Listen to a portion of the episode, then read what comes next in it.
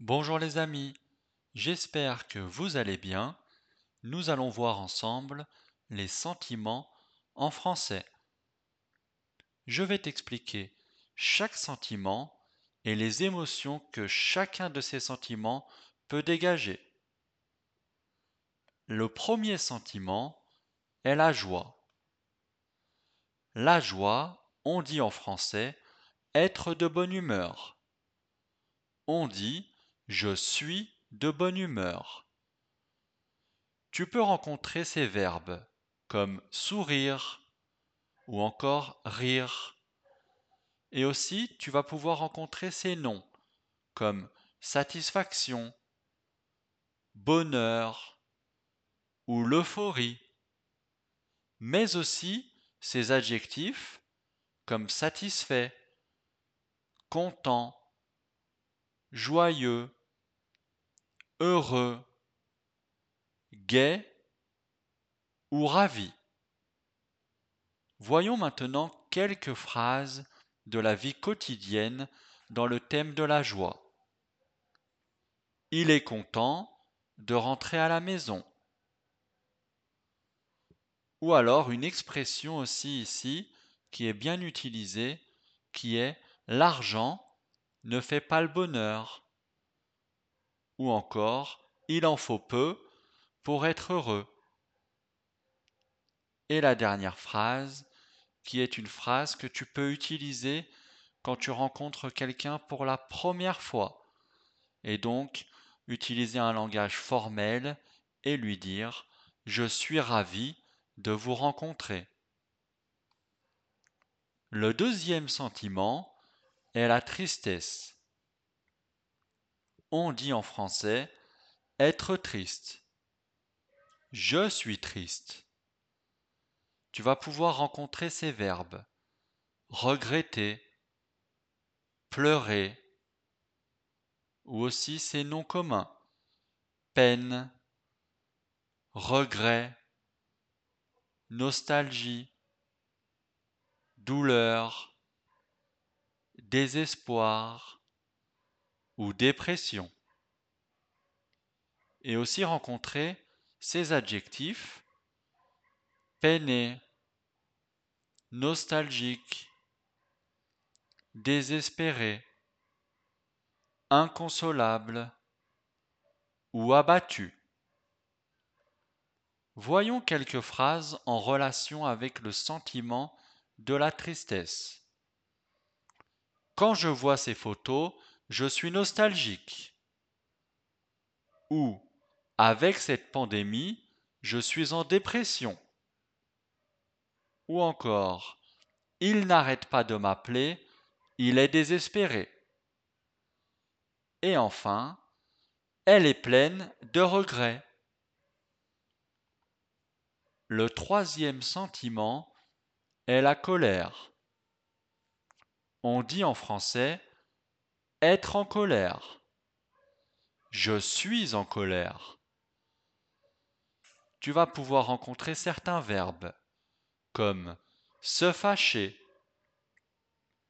s'énerver »,« être irrité » ou « scandalisé ».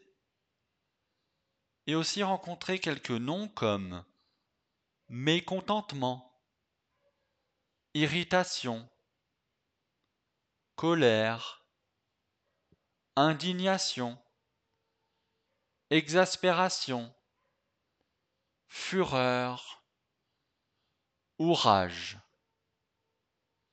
Et également des adjectifs comme énervé, fâché, irrité, furieux et exaspéré. Voyons maintenant quelques phrases en relation avec la colère. Et commençons par deux phrases qui sont dans un langage familier. La première est « Tu m'énerves, arrête de me saouler ». Et la deuxième est « Ce gars-là m'exaspère ». Puis ensuite, dans un langage courant, tu as « rester à la maison tout le temps m'irrite » ou encore « J'ai la rage contre mon patron, il s'emporte pour rien ». Le prochain sentiment est la peur. On dit en français « avoir peur »,« j'ai peur ». Tu vas rencontrer quelques verbes comme « craindre », « avoir peur », « paniquer », « angoisser », « épouvanter ». Et rencontrer aussi des noms comme « préoccupation », « inquiétude », « stress », « trac », panique, angoisse, terreur ou épouvante. Et aussi des adjectifs comme soucieux, inquiet, stressé, peureux ou encore craintif. Voyons quelques phrases en relation avec le sentiment de la peur. Tu me stresses, arrête de tourner en rond. Pas de panique, tout le monde reste à sa place. Il m'angoisse avec ses histoires. Je crains de l'appeler, j'ai peur de lui. Ou, je dois faire une présentation. J'ai le trac. Le dernier sentiment est l'amour. On dit en français être amoureux. Je suis amoureux. Tu vas rencontrer quelques verbes d'amour comme adorer, raffoler, raffoler de, être fou, être fou de, être passionné, être passionné par, et rencontrer quelques noms communs français comme attachement, tendresse, amitié, attirance, affection, amour ou encore passion. Et aussi rencontrer quelques adjectifs comme amoureux, fanatique, fan. Voyons maintenant ensemble quelques phrases en relation avec le sentiment de l'amour en français. Je suis trop fan de cet acteur ou je suis trop fan de cette actrice. Voyons maintenant une expression qui est dans le langage familier. Il est fou de cette meuf.